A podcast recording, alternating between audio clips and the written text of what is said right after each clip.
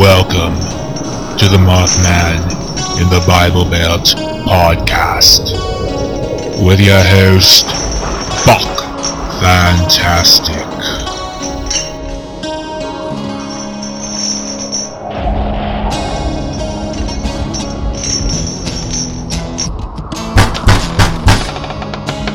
Girl Scout cookies. Imagine living in a place where electric and water is rationed, and home demolitions and evictions are the norm. Imagine a bunch of delusional illegal immigrants jumping or degrading you for being on what they refer to as their land. Imagine having your right to travel severely restricted. Imagine getting shot at or bombed for rebelling against these social injustices. What I just described is what life is like for Palestinians living under Israeli occupation. With two Palestinian journalists being shot and killed by the Israeli Defense Forces within the past three weeks, I thought that a giant spotlight needed shined on the occupation of Palestine. After all, the U S government gives three point eight billion dollars in foreign aid to the government of Israel's military annually. Our taxpayer dollars is essentially being used to keep Palestinians whipped into submission and in line, or they get shot or bombed. On this episode of the Mothman the Bible Belt Podcast, I have Mondoweiss, founder, senior editor, and journalist Philip Weiss. Mondoweiss is an online news and analysis publication aimed at bringing the Palestinian perspective of the occupation to the United States. Weiss is going to break down the occupation, Zionism, the Israel lobby, and Palestinian life under Israeli apartheid. We're also going to discuss journalists being murdered by the Israeli government.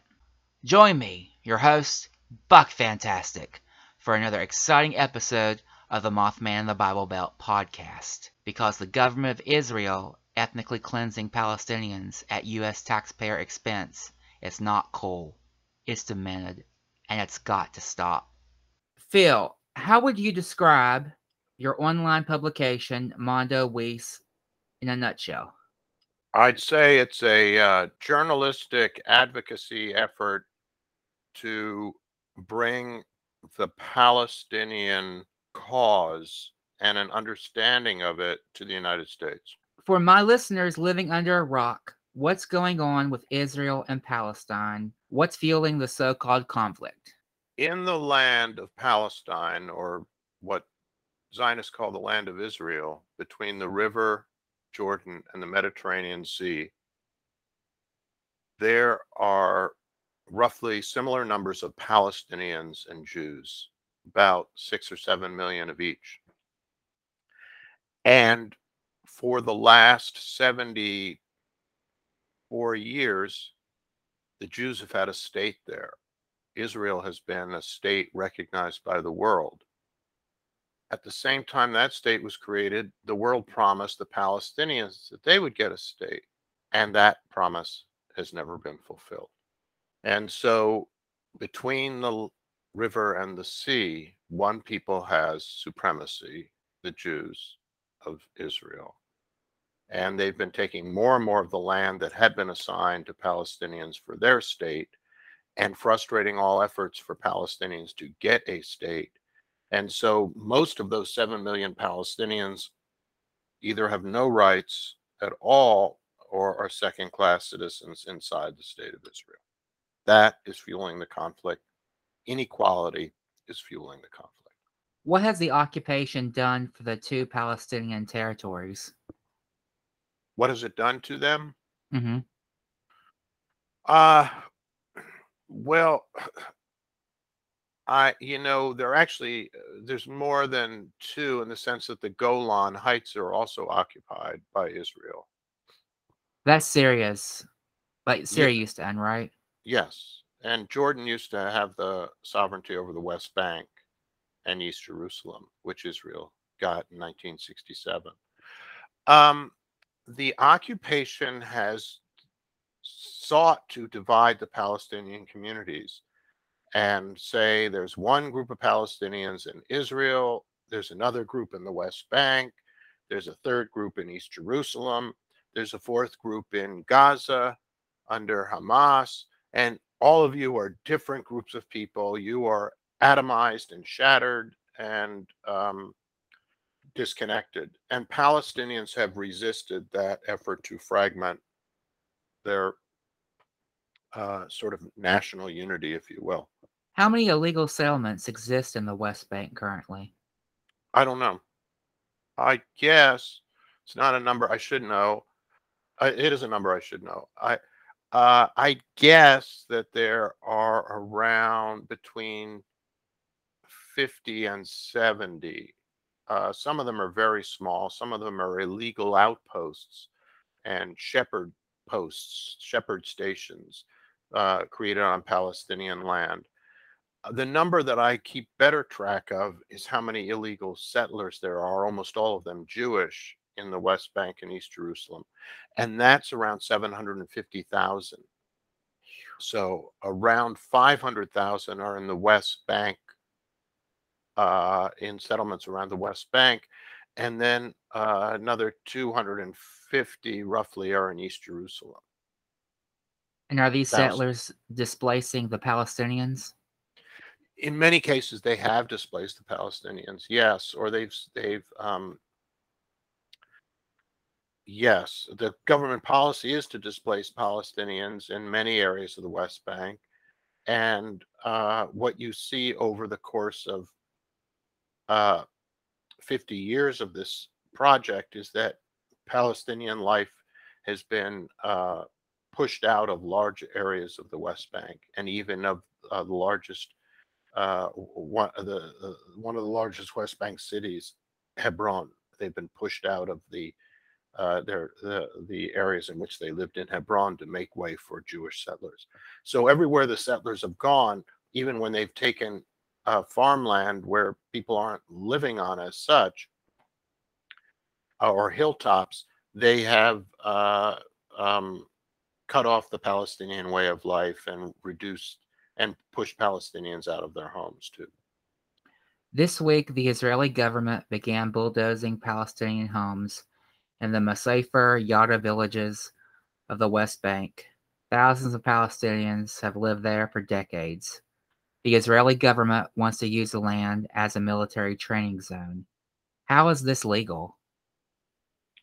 Well, none of it's legal, uh, but Israel has a policy of creating what it calls facts on the ground.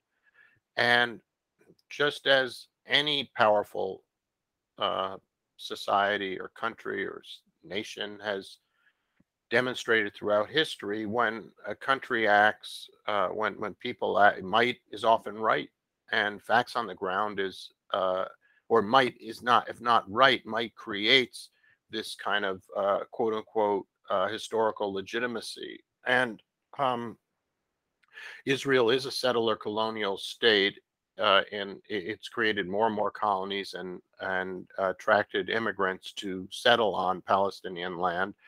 And these acts are illegal, and the world often condemns them through the U N, but there's no action is ever taken, largely uh, due to the influence of the United States at the U N and in other world fora. So there's simply no Uh, enforcement of the law in these cases.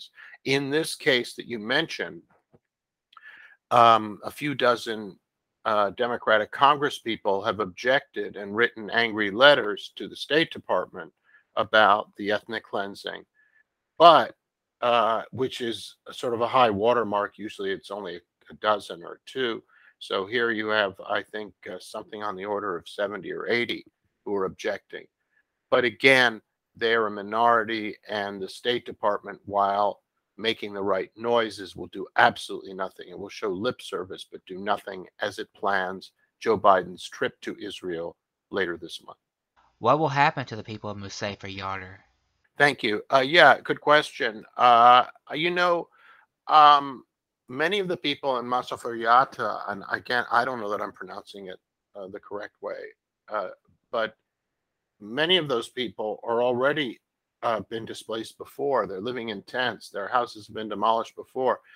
They will be uh, forced into um, uh, sort of more urban Palestinian areas in the West Bank. That is the plan, to sort of concentrate Palestinian life in uh, certain areas and um, clear that land for the use by the Jewish state. Why do you think Americans are all crickets over Israel demolishing Palestinian homes and shooting or bombing the Palestinians when they rebel, but are all outraged over Russia invading and bombing Ukraine? Well, it's a great question. Excuse me. Uh, I do have COVID. I'm getting over COVID. It's a good question. The, the, the, um, I mean, I, I would turn it back on you in the sense that you're paying attention to this in West Virginia, right? Yep. Okay. One why of you. What's that? One, One of you. Okay. So why are you paying attention to it? And how long have you been paying attention to it? And does the fact that you're paying attention to it mean that uh, more and more Americans are paying attention to it, which I would say is the case?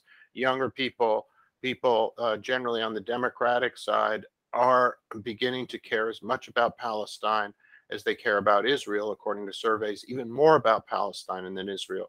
So perhaps those crickets will fade in time.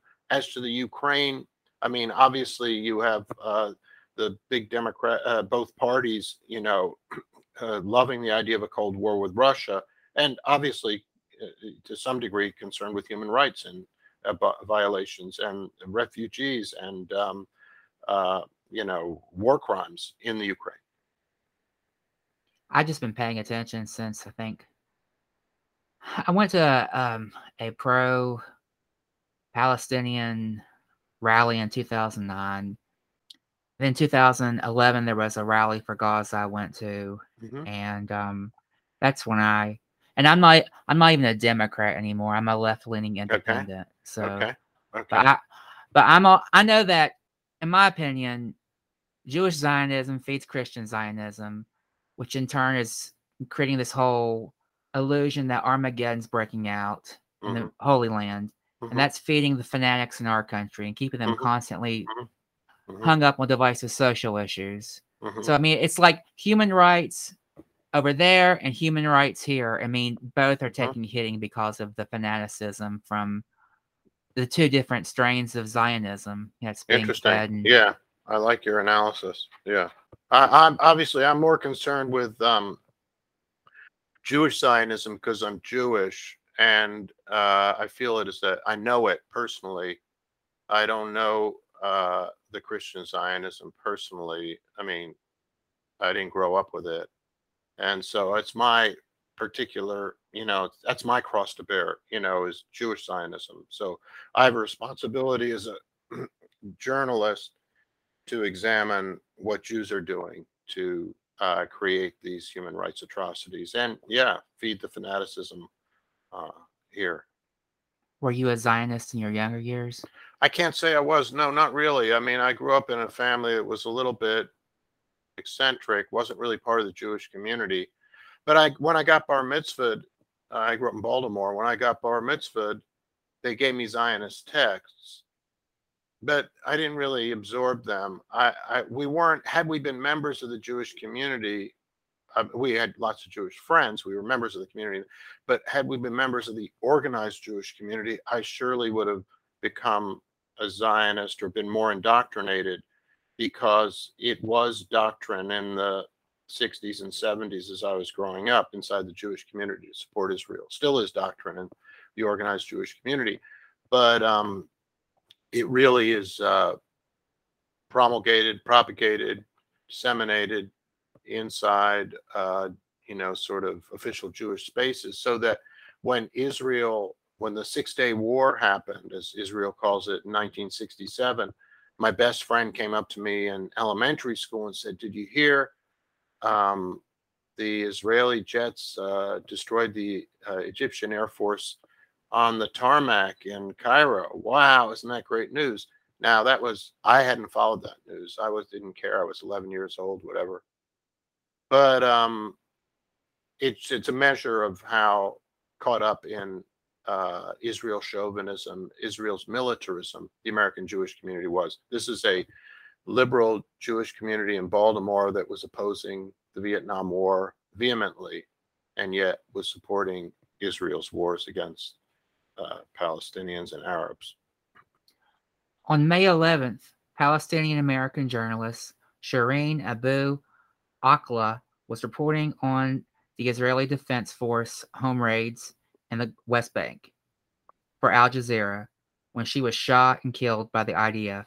Zionist political organizations were quick to come to the Israeli government's aid. AIPAC released the following statement via Twitter the following day. It is an outrage that the Palestinian Authority refuses to share evidence into the death of Shireen Abu Akleh. Blaming Israel before a thorough, objective investigation is pure propaganda. U S leaders must condemn this and demand the Palestinians cooperate to reveal the truth. This is commonplace with AIPAC, right? Yes, it is. It's commonplace among uh, Israel lobby organizations, including right-wing ones. You're good. You're a good radio reader, man. Um, and that was well told. Yeah, it's really common. And uh, many other organizations in the center and right Israel lobby uh, made similar statements. Now, some liberal Zionist organizations, which also support giving endless money to Israel from the United States and support Zionism, some of them made critical statements and said uh, there has to be an independent investigation of this killing by the United States or international organizations. But yeah, I mean, this is part of the tragedy that you have these large organizations inside the Jewish community who a uh, wonderful journalist is slain at fifty-one, shot by a sniper, almost certainly an Israeli. Uh, more and more evidence is, is uh, demonstrated that it really was an Israeli but um, sniper. But at the time, the eyewitnesses on the ground in the Jenin said, that's who shot her. Those snipers six, five hundred feet down the road there, and is by the Israeli uh, Jeeps. And yet those eyewitnesses uh, were ignored by these American Jewish organizations. They called them, as you just quoted, propaganda. Here you have someone, uh, an atrocity of the highest order, the killing of a journalist, something that animated the Congress when Saudi Arabia killed Jamal Khashoggi. And here's a situation in which uh, even C N N has said that the Israeli sniper targeted Shireen Abu Akleh, and these American Jewish organizations Have, have nothing to say except blame the Palestinians. Yeah, sixty House Democrats wrote a letter addressed to the State Department and F B I requesting an independent investigation to Shireen Abu Akleh's death at the hands of the I D F. Do you really think that it's going to fall on deaf ears? I don't, but I'm a very hopeful person, so I, I tend to be optimistic about these things. But I would point out that, so to to to sound the optimistic note, it is true that many media organizations are not letting the death of Shireen Abu Akleh disappear.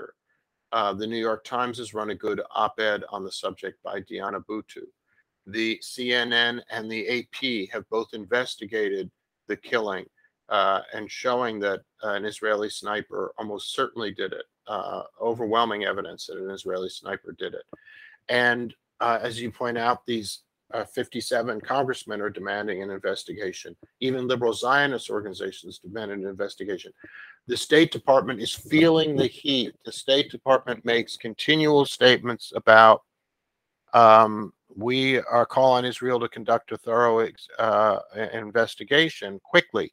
Now, the preposterous element of the State Department's statements and of Anthony Blinken's comments, too, is the idea that Israel would conduct a thorough and fair investigation. It won't do that. And M S N B C itself did very powerful reporting the other night when Rafe Sanchez uh, in um, Jerusalem said that he had asked Israel about the killing of The, the Gaza journalist Yasser Murtaja four years ago in twenty eighteen. He was shot by an Israeli sniper, also wearing a press flak vest, as Shireen Abu Akleh was, also wearing a blue helmet, clearly identified as press, was sh shot by a sniper. And uh, there was international outrage then. And uh, Rafe Sanchez asked, well, Israel, what happened with your investigation? And it said, oh, well, uh, we did not uh, uh, it, we did not pursue the matter. It was not seen as uh, a violation of our uh, uh, uh, rules of order or rules of engagement, whatever. Israel covered up that killing of this young journalist, Yasser Murtaja. And so the expectation by the State Department that it's going to do a thorough and fair uh, investigation now is absurd. And um, that now's the time for uh, the United States to demand uh, that it see the evidence, or the, the F B I see the evidence, or Uh, the State Department, some independent agencies, international agencies, should be conducting an investigation of this atrocity. According to Al Jazeera, at least forty-five journalists have been killed by Israeli forces since two thousand. And two days ago, another Palestinian journalist, Gufran Haran Roransneh, was shot by the I D F near the Al Arub refugee camp. Yes. Two Palestinians were murdered, including her, during the raids in Jenin, in Jenin and Bethlehem. Yeah, who's the killings to blame? Don't, the killings don't end.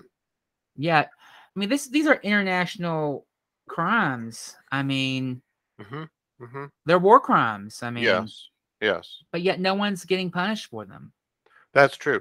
And when you say who's to blame, I would say that, that the occupation is to blame in these cases, mm-hmm. because Um, Zionism goes beyond the occupation, and Israel's uh, uh, violations of international law are not strictly in the West Bank and East Jerusalem. But in the cases that you mentioned, you have, uh, uh, as you indicated earlier in this discussion, ongoing illegal settlement uh, by, on a racist basis, Jews uh, taking Palestinian land, a system that has been called apartheid by the leading human rights organizations of the world, including Human Rights Watch and Amnesty International, both in the last year.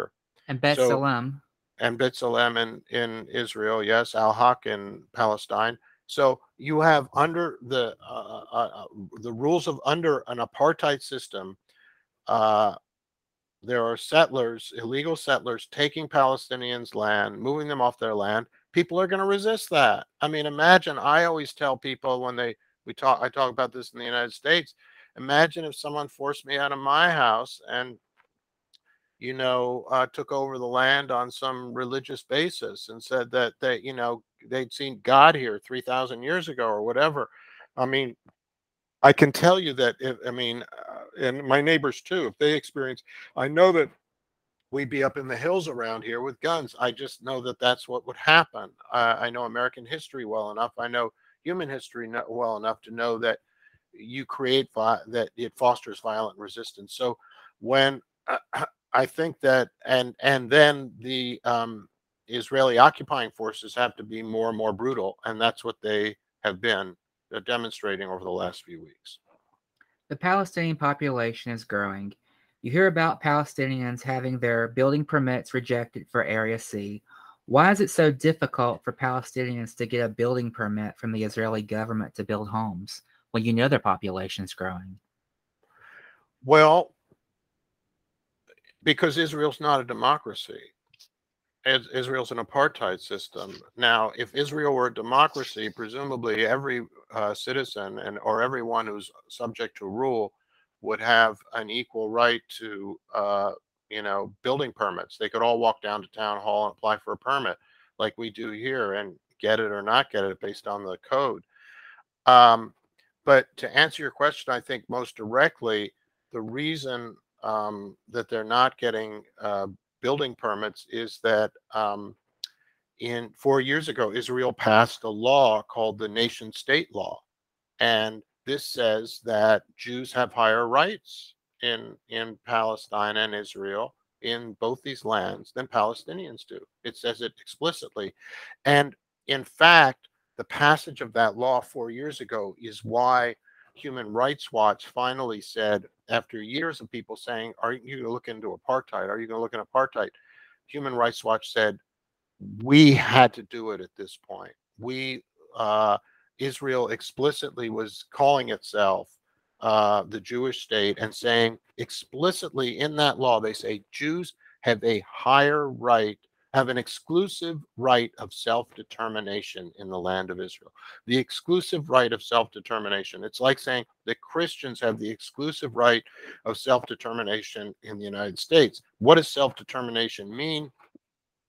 It means uh, basic sort of uh, rights and expressions of uh, citizenship, like higher language rights and higher rights of land. So the, the state, the, the parliament has said Jews have a higher right to land than Palestinians. And this law, which was so upsetting to liberal Zionists in the United States who say Israel has a declaration of independence, says all people are equal.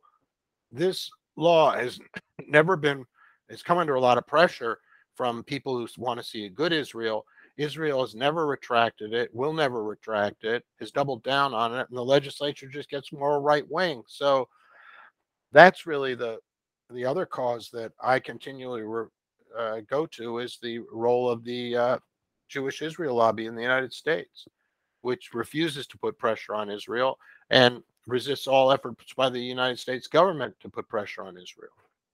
And if Why I might you... just go on for another second here, the most, uh, the strongest U S objection that has occurred to Israeli settlements, Israeli expansion, Israeli violations of law, of, of international uh, law, the strongest objection took place recently. Took place when uh, Barack Obama was a lame duck in December of twenty sixteen. The last few weeks of his presidency, he allowed a Security Council resolution to go through calling the settlements a, vi- a flagrant violation of international law. He, abs- the United States abstained on that, didn't even support it, but it allowed it to go through. And Donald Trump, who was uh, president-elect, and Jared Kushner, his son-in-law, uh, did all they could with the Russians to try, he, they went to the Russians to try to veto that Security Council resolution. That is the one exception I can even point to in U S policy in recent years, and it was under a lame duck presidency. Why do you think many evangelical Christians blindly support the government of Israel when you hear stories coming out of the West Bank showing Israeli settlers going after Palestinian Christians and Christian churches the way some have done Palestinian Muslims in mosques? Israel has demolished its fair share of Palestinian Christian homes as it has Palestinian Muslim homes, haven't they? Yes. Yeah. Well, I think that's a rhetorical question. I think that you're stating the problem in the question, and you sort of, well, I don't know that you know the answer. I don't know the answer. I, well, I don't know. I mean, you hear, you hear, the thing is you hear about, yeah. you hear about the Israeli settlers going yeah. after Muslim Palestinians, yeah, yeah, of course, yeah, it's but they true. Also go after Christians as yeah, well yeah, in absolutely. Palestine. Yeah, yeah, no, I think, I'm when I say rhetorical question, I think you're making a good argument there, and I wish you were, you know, had a bigger, bigger loudspeaker on it. I don't know the answer to your question. I do know that, I mean, obviously, um, you know, they're religious. Uh, There are various religious stories that people tell themselves about the Jewish return to the land of Israel, presaging the apocalypse. And I think under certain Christian theory, it's necessary for there to be an ingathering of Jews in the ancient land of Israel in order for, uh, you know, the kingdom of God on earth to take place with Jesus' return. I'm not sure. I think the second coming is predicated on first the Jews regathering. But I regard that all as malarkey, both on the Jewish side, the Muslim side, the Christian side. I'm not a good believer of those old stories. But I would say that, so that there's certainly a strong political support for that in the Christian, right-wing Christian community in the United States. I'd also say that the trends that I spoke of earlier, in which young people and Democrats are beginning to challenge American support from uh, Israel, those trends are true among evangelical young people too. And um, Chris, young Christians, I think, are getting a clue about this. They're re, they're on social media. They're seeing uh, some of these broadcasts. They're not dumb, and they're responding as they should. And I think uh, they'll be part of this movement that is so important in the United States for Palestinian human rights. In the past few years, there's been a huge discussion about Zionism. Many people around the globe view it as a racist ideology, except for the U S, Canada, and the U K. How would you define Zionism, and do you think it's inciting global anti-Semitism? I would define Zionism as a desire, as a, a activism and desire, elements of an ideology, in other words, uh, to create a political state for Jews, of Jewish sovereignty in the Holy Land. So it's a movement that has existed in the West uh, in a small or large way for the last one hundred fifty years, especially as um, the persecution of Jews became more intense in Eastern Europe and in Western Europe as well. So a key moment in the history of Zionism was in eighteen ninety-six, when Theodor Herzl, the founder of political Zionism, an Austrian journalist, Hungarian Austrian journalist, was attending the Dreyfus trial in Paris and heard people saying death to the Jews in the streets of Paris, and said, we need a place to go as Jews. We're not safe here. Now, today, that was eighteen ninety-six. That's, that's some of the roots of Zionism. Today, the full expression of Zionism is young Jews chanting in the streets of Jerusalem, death to Arabs. That is the flag march through Jerusalem that uh, thousands and thousands of Jews attended. Many Palestinians were beaten up, assaulted, sprayed with pepper, thrown rocks thrown at them. This, there were clashes, but overwhelmingly Palestinians were arrested, and none of the people who chanted these slogans, death to Arabs, Shireen is dead, they weren't arrested. And it's so disturbing. That, I'm sorry? It's disturbing. It's very disturbing. So that is what Zionism is today. Zionism began as a quote unquote liberation movement for Jews in Europe, and its full uh, realization has been the subjugation and discrimination and dehumanization of Palestinians. Uh, now, it's also, you know, people can say, well, you're leaving out all the things Zionism has done, all its uh, successes, of, and you can certainly point to a lot of economic um, uh, growth in uh, the land of uh, the state of Israel that Zionism has uh, pushed and created, but it's all been at a terrible cost. Do you think it's inciting global anti-Semitism? I guess I do think so. I think that, um, well, I think that efforts, the efforts by the organized Jewish community around the world and in the countries that you mentioned, especially the U K, Canada, United States, and Australia, efforts in those countries to assert that Jews support Zionism, all the major Jewish organizations support Zionism. Indeed, Zionism is a Jewish expression. Zionism, to be Jewish is to be Zionist. All these efforts are, are dangerous to Jews. And because they are associating Jews, all Jews, including me, with this place that I find to be uh, hateful in its um, policies, an apartheid state. So that argument is a difficult argument to make, but certainly um, lately, Sylvain Chappelle, this French journalist, has made it. Israel is dangerous to Jews. Hannah Arendt, the great uh, German-American intellectual, made it in the nineteen forties. Uh, as Israel becomes a, an embattled Spartan state, she said, it will call on Amer- Jews around the world to support it, and this could be dangerous to Jews. The sociologist, uh, Harvard sociologist uh, Nathan Glaser, uh, he made this argument. uh, many years ago that uh, Jewish support for Israel would uh, cause us to be endangered. And uh, more recently, Tony Klug at um, J Street has made this argument. As what I'm saying is that many Jewish intellectuals have pointed out the dangers of forcing Jew or compelling Jews to support Israel and stand up for Israel. It's identifying Jews with a really hateful brand. How are U S Zionist political organizations impacting U S policy regarding the occupation? I think that the occupation is an American Jewish achievement because for the last fifty years, American Jewish organizations have forced American politicians to stand by the occupation. So I'll give you two efforts by American politicians to counter the occupation. George Herbert Walker Bush in nineteen ninety-one didn't want to give loan guarantees, ten billion dollars in loan guarantees to Israel for uh, so it could build housing for uh, Jews coming from the Soviet Union uh, until Israel stopped the settlements. George H W Bush said this is... You know, wow. Uh, you didn't know that?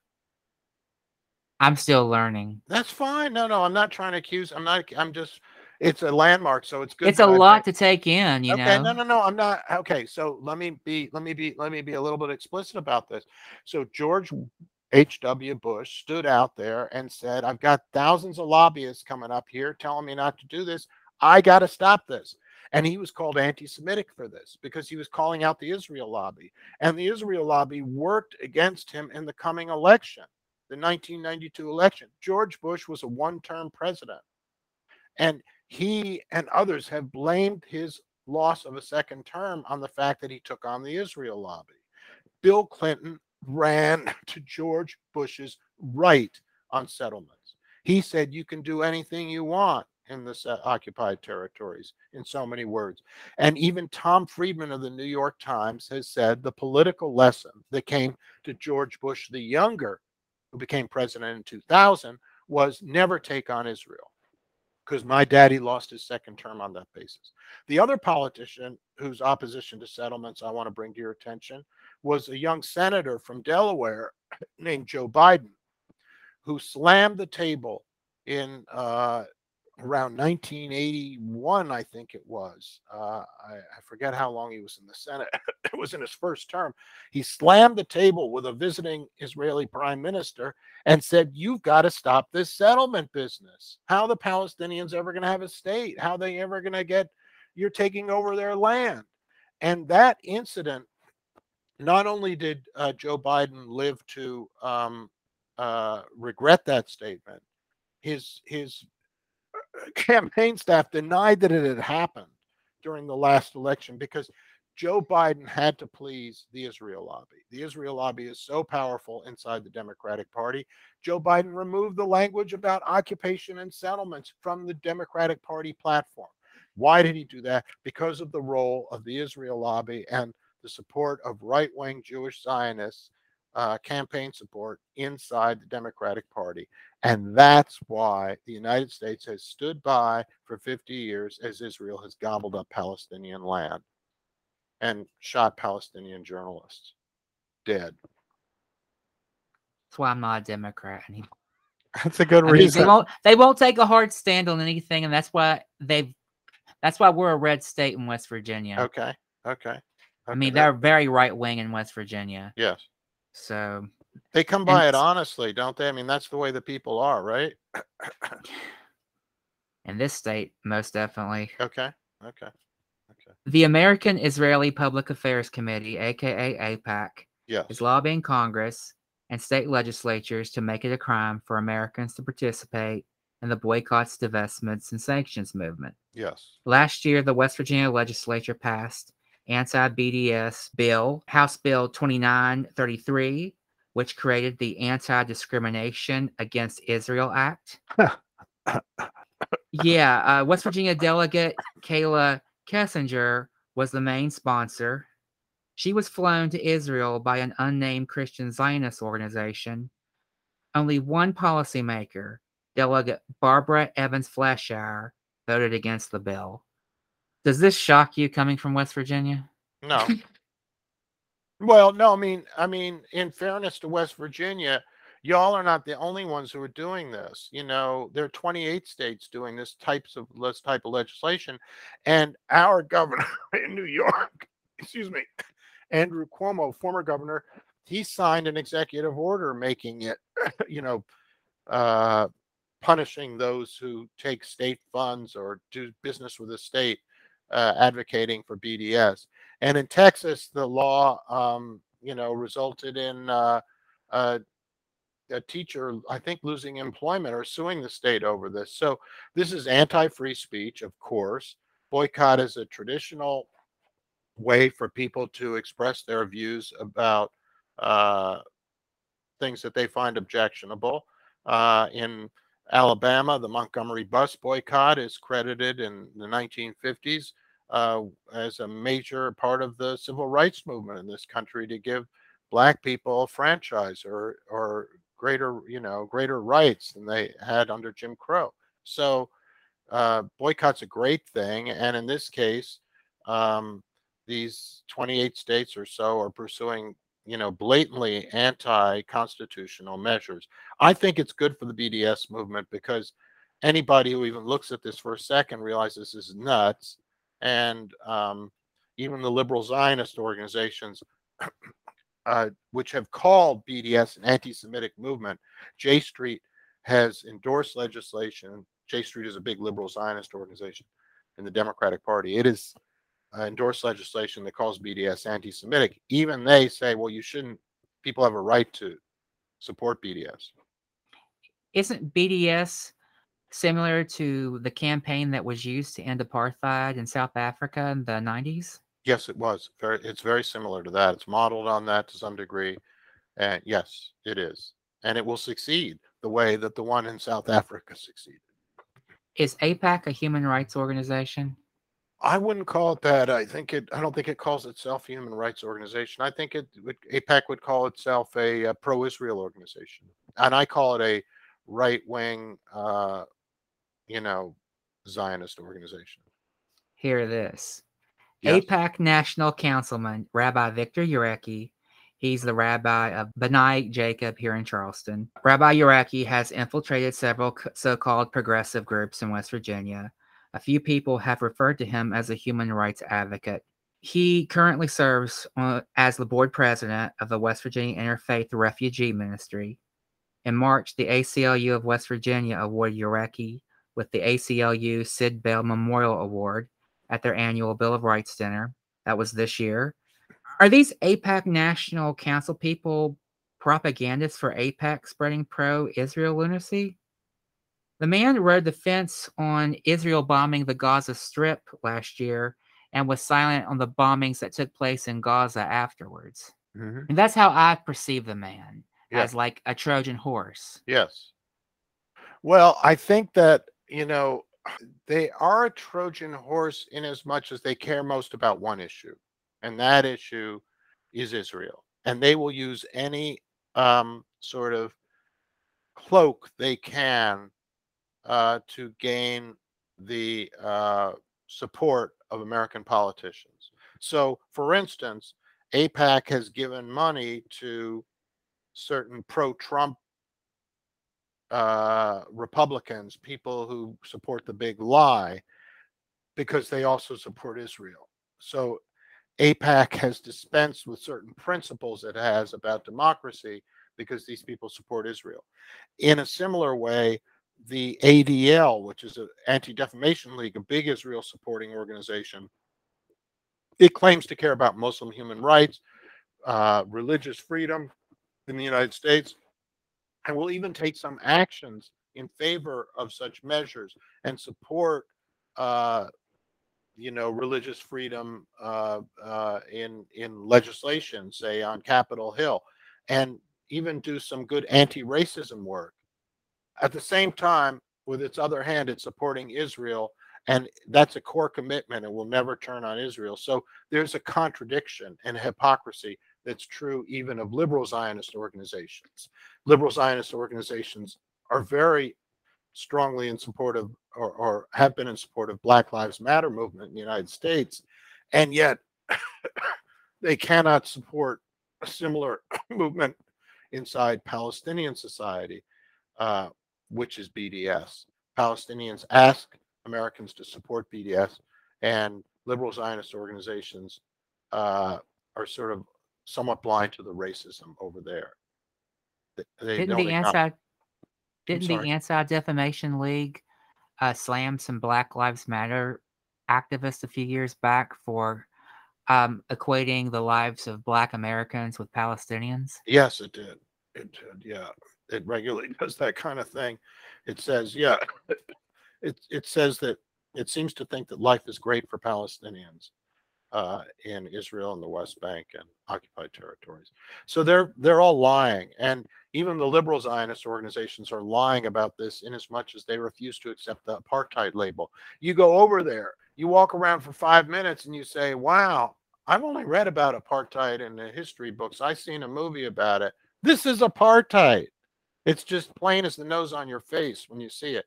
When you see the Jewish Uh, uh, settlers streaming through with their cars into the West Bank, and the Palestinians at cattle gate grates trying to get in and out of uh, to Jerusalem, uh, and and so they're segreg so the segregation is blatant, and it's on a Jewish Palestinian basis everywhere before your eyes, and liberal Zionists can't acknowledge that.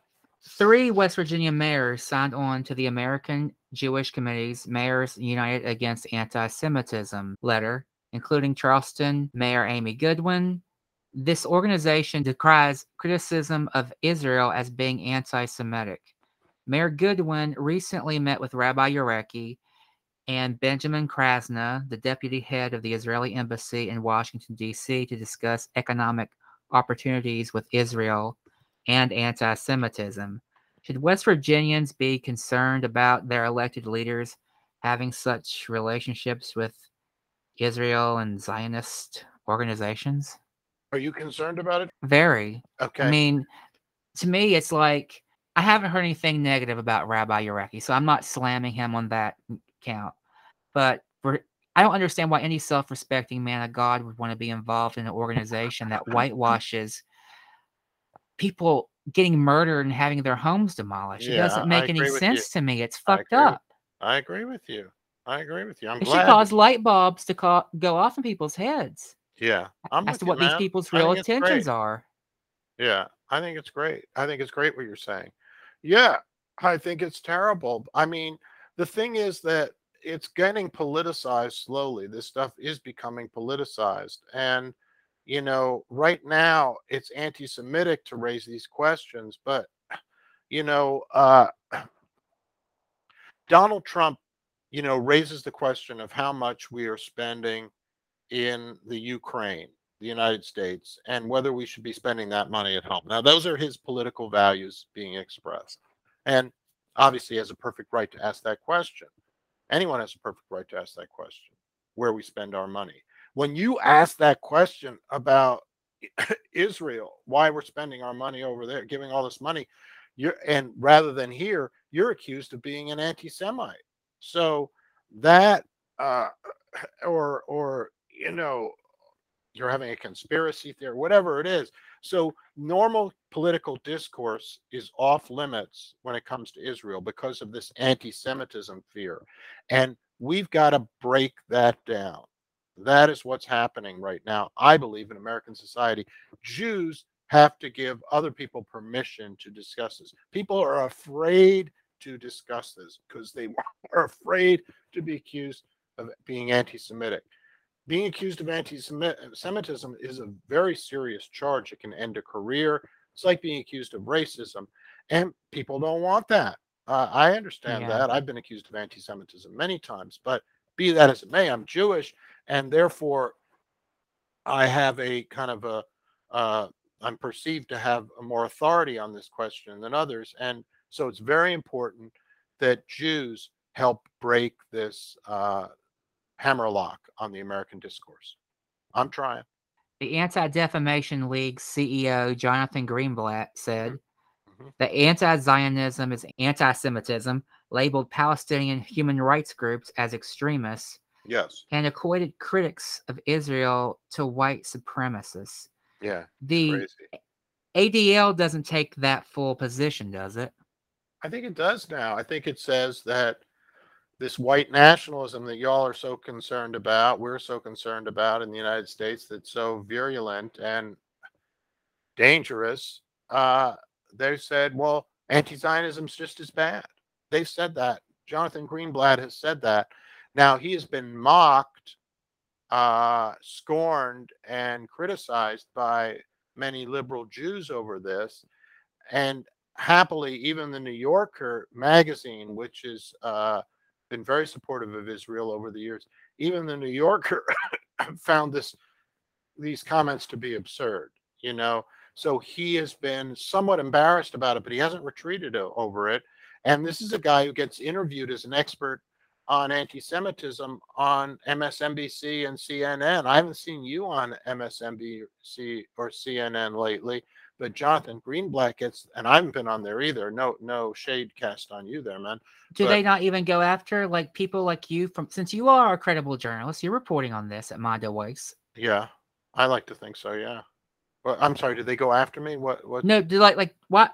Do they not even go to you all like to have a perspective? Do any of these uh, mainstream media outlets go after you all? Very I mean, it's rarely, rarely you see that you yeah. people like you or um, people from Jewish Voice for Peace yes. or it's very rare. It's very rare. Or the Adela yeah. Project. Yes. Yeah. You don't see them enough. Now that's going to change, but yes, we're we're marginalized, and then you see. These right-wing hacks, you know, Zionist hacks on these shows all the time, including Michael Oren or Yulia Yoffe today on W N Y C, uh, uh, supporting the, uh, uh, you know, United States getting more militarily involved in uh, the Ukraine. Yeah, I we're marginalized, but I think that's changing. I think that the fact that um, you see.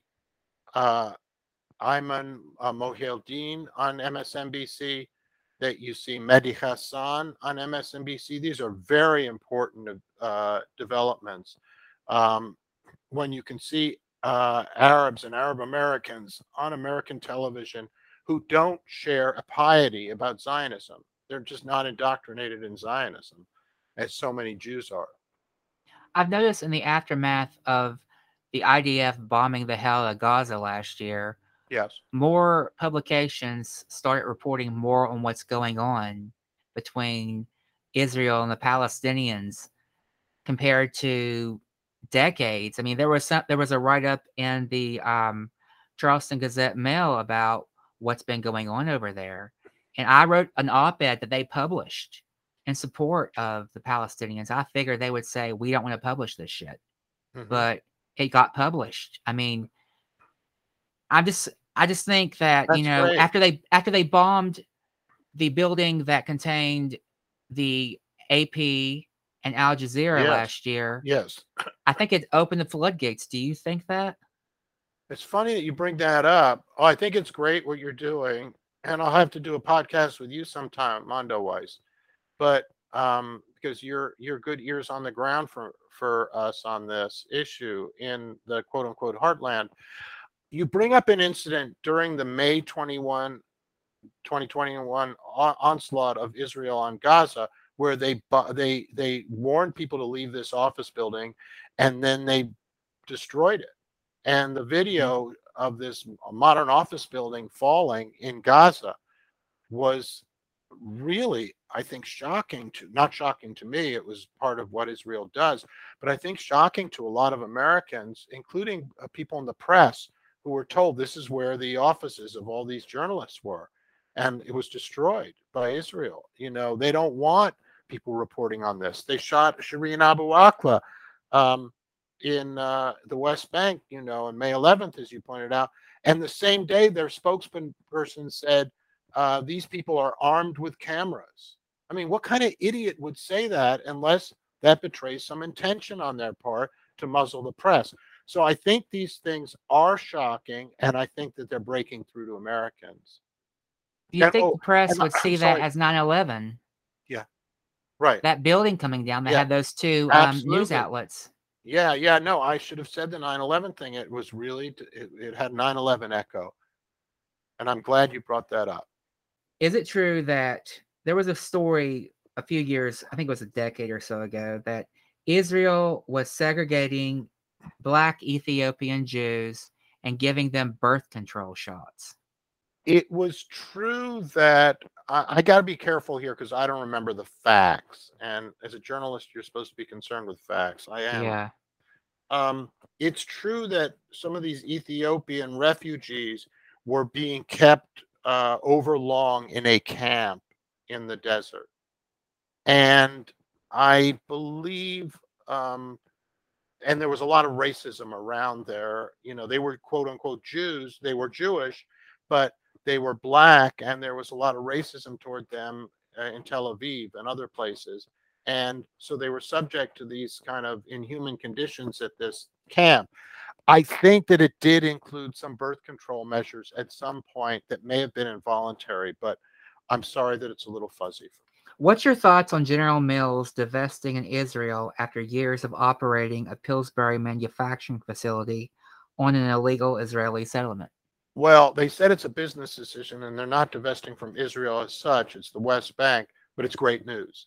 Anytime an American company has the wit and sense to get out of the occupied territories, it's progress. Now, I wish that they would boycott Israel as well, but as Omar Barghouti of the B D S campaign said to me several years ago, if you want to boycott an egg, we want you to boycott that egg. So I think... Do you hope- Symb- oh, these are important symbolic uh, measures and moments. Do you hope the B D S movement extends to countries like Saudi Arabia, Egypt, Turkey that are also committing horrible human rights abuses against their people? I guess I do.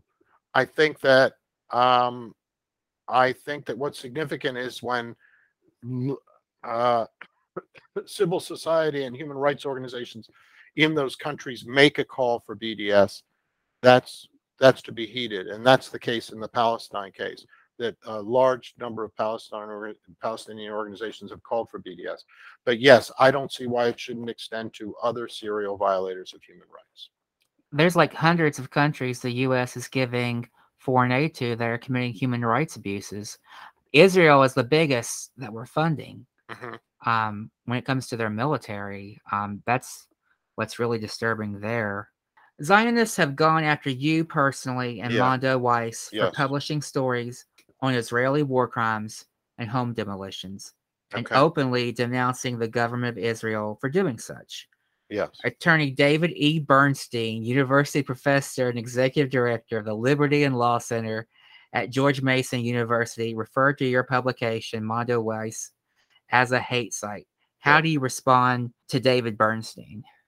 Well, I haven't read his charge lately. I I, I think that, that was a few was, years back. Yes, it was. I understand. And in fairness to him, I don't know that it was about my criticism of the Israeli government. But uh, what the way I'd respond is that this is a very common. Anyone who supports Palestinian human rights has to be vilified and destroyed. Uh, that's been the rule in American politics. They have to be marginalized. You don't want people in the mainstream uh, supporting Palestinian rights. That's what's so important about Ayman Mohyeldin and uh, Mehdi Hassan talking about Palestinian human rights on M S N B C. They're not you and me talking on a podcast. They're on a major broadcast network. And Jeff Zucker, who I forget whether he was at C N N or wherever years ago, uh, w- laid down the law about this stuff. I don't want to see more Palestinians screaming about Israel on on uh, the network. So that was, he was fulminating, uh, I forget who quoted him, but that that was policy in these organizations. And that's policy politically of AIPAC and others uh, of the Israel lobby. They do not want critics to get a place in American society, uh, Israel critics to have a place, a meaningful place in, Amer- in the American establishment or discourse. And so they're doing everything they can to keep the squad small. Those few congresspeople who do criticize Israel, they work against them, and they make sure that others don't, they're trying to make sure that others don't join the squad from minority districts in Congress and uh, Cleveland and Pittsburgh and other cities. So This is a, and the way they do this, they, the way they seek to marginalize such critics is to call them anti-Semites, as they've called me anti-Semitic and called Mondoweiss a hate site. I think that that's fading over the years, just as people understand, look, what do they care about at Mondoweiss? They care about Palestinian human rights. Is Gaza still having its water and electric rationed by the Israeli government? I believe it is, yes, definitely. It, it's having its water and electricity rationed. And that's because of the occupying uh, authority, uh, the, the fact that Israel occupies Gaza. How do Americans go about advocating for a lasting peace between Israel and Palestine to end the occupation? I would tell them to inform themselves first.